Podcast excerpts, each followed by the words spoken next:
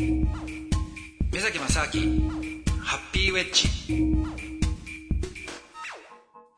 えー目崎正明です。今月はえーフリーアナウンサーの大竹誠さんをお迎えしてお送りしています。目崎正明ハッピーウェッジ。なんかきっかけとかあったんですか？きっかけはあの「てっぺん」という番組があってはい芸能界なん剣道ナンバーワンを決める、はいはいはいあの企画があって、はい。でそれに出るのにオーディションがあったんですよ。はい。うん、でそのオーディションっていうのも実際7段の先生と稽古をするんですよね。はい。それでその先生があーよしと認めた人が出れるっていう、であのーあのーあれですよ。モノマネの原口さんとかはいはい。が強いんですけど、あそうですか。はい、あと般若の金田君太とか、はい。はい。そういったあー強い芸能人に挑戦する人を選ぶみたいな、ん。そういうオーディションだったんですけど、結構自信あったんですよ実は、まあ、昔やってたから、はい。でもまあ1週間ぐらい素振りして臨んだんですけれども、もう全くその7段の先生に歯が立たなくてうん。ね。自分では結構自信があってはい、ええ。ブランクどのぐらいあったんですかそれは？もう二十数年実はあったんですよ。それは辛いですよね。あーもう全然体はやっぱ動かなかっいやた動かなかったんですよね。あ自分ではでもねできるつもりまあできるなと思ったんですけどまあ本当それがショックで、こんなに俺ボロボロだったっけなと思って結構剣道自信があったんで。でそれが本当悔しくて見返してやろうと思ってうん。始めたんです。ああなるほどね、はい。うん。今じゃだいぶその当時のなんていうんですかね体が動くようにはなったんですか？当然まあ高校の動きには当然戻らないんですけど、でもあの自分がある程度納得できるその剣道はできるようになったんですよ。だから結構自信がついたんで、あのずっとまあ四段途中から目指してやってたんですけど、あの昨年の秋に四段合格しまして。あそうですか。はい。おめでとうございます。ありがとうございます、ええー。でも剣道のその魅力って何なんですかね？あの勝負事好きですか？勝ち負け、そうですね。はい。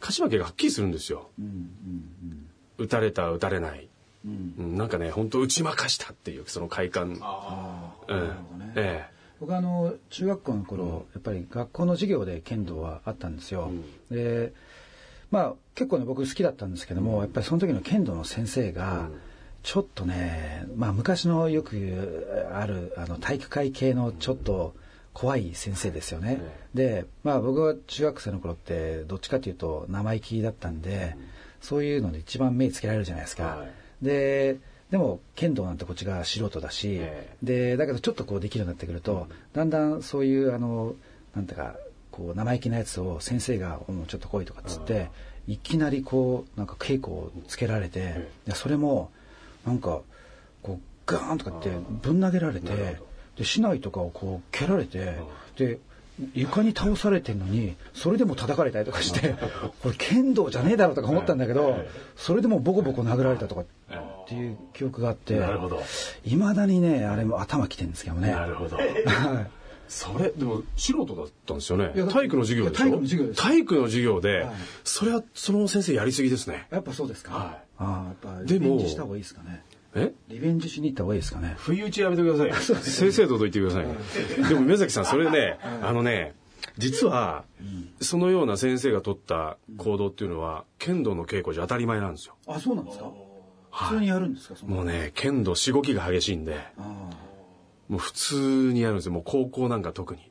ああそうなんですか。はい。はいそこはね多分なかなかテレビじゃあの放送できないようなあ。ぐらいのやっぱしごきがああもうボロ雑巾のようになりますよ。だからでももともとあれですね剣道って、あのその剣道と竹刀だけじゃなくて、その戦った後に竹刀がなくなった後でも投げとかね、そういうのってもともと確かあったんですよね。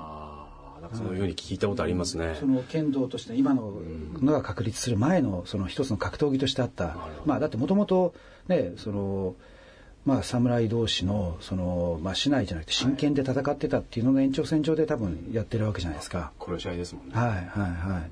だからよりその実践に近いっていうことだったとしたら、やっぱポイントだけじゃなくて、いやその剣がなくなったらこの殴り合いだみたいなね。はい。剣道ねきついんですよ。だからやめてっちゃう人が多いんですよね。はってことはじゃあ逆にねそういうもう何段とか立場になったりするとその若い人をこう逆にその僕がやられたようなことをやったりもやっぱ大竹さんしてるんじゃないですか？いそれはねしてないですか？してないでもでもそれフラストレーションのはけ口。これで発散みたいなのはないんですか？それはないですないです。あないんですか、はい。これはあの大人同士やってるんで、はい。その稽古場では。うん。でまあ多分自分が顧問の立場であったら例えば、ね部員が中学生だとか高校生だったら、そういうしごきとかは多分してたと思いますけど、はい、はい。あそうなんですか？でもはい。こいつムカつくからとかっつって、えこの野郎みたいなやっぱ全然ないんですか、それはないですね。ああね。それはしっかりもう剣に魂を込めて、ええあ振り込んでます。なるほどね、はい。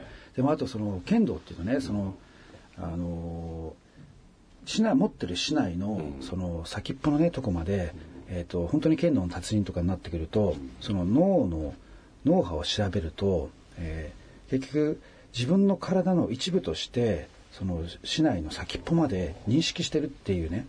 まああの調査結果あるらしいんですけどもね、だからやっぱりその何でもまあスポーツとか格闘技とか特にそうだと思うんですけどもそのスキルを思いっきり磨くことによってその自分のその体の一部っていうものが延長線上がすごいこう長くなってきて例えば侍とかがこう昔のね侍とかがこう影に隠れてる気配を感じるとかなんかそういうものってやっぱできてくるんじゃないかなと思うんですけどね。はいでも体の一部になるっていうのは多分その通りだと思いますねあそうですか。はいああなるほうどね。んやっぱり市内の先っぽまでこう。そうですね、はいうんまあ、一連の動作で、そうですね自然とこうもう動いてるという感じですもんね、うんうん。なるほどね。はいやっぱりじゃあその相手とこう対峙した時のそのもう瞬間のだって本当に一瞬じゃないですか。そうですねだって。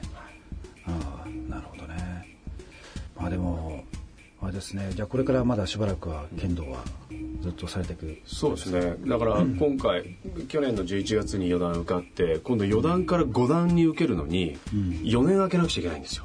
あそうなん。そうなんですよ。剣道ってそういうあれなんですよ。何年間かいわゆるしっかり修行しなさいよってことですよね。次の段受けるには。で4段から5段の間は4年空けなくちゃいけないのではい。4年間ちょっとまた剣道の修行していかないとああそうですか。ああそうですか。はい。まあじゃああれですね。まあでも楽しみですよね。そうですね。やっぱ楽しいですね、だからその週に1回の今剣道の稽古が楽しいから、なんかそれに向けて仕事も何かこう頑張れる。ああこの1週間乗り切ればはい。剣道できるぞっていう、なるほどね。うん。やっぱりその剣道やってる瞬間っていうのはもう一種のこう高揚感とまあ幸せ感みたいなものっていうのはあるんですかね。楽しいですね、やっぱり、うん、自分が思った通りに例えば相手から面を奪ったりはいはい。小手を当てたり胴を取ったりっていうのが、はい。うん。やっぱ本当に快感になってきます。なるほどね。はい。ああ詳しくじゃあまあちなみにこのね番組の名前があのハッピーウェッジって言うんですけども、はい。はい。やっぱりそういうね幸せのあ。ついたのね、はい。その幸せの瞬間っていうのがねやっぱりこう連続するとい。いですよね。いや本当ですね。はい。じゃあまあ、えーじゃあそろそろね、はい。えっ、とまだまだちょっとお話聞きたいところあるんですけれども、はい。えーまあ今月は4回にわたってね、はい。えー出演いただきました、えー、大竹誠さんね、はい、えーどうもありがとうございました。ありがとうございました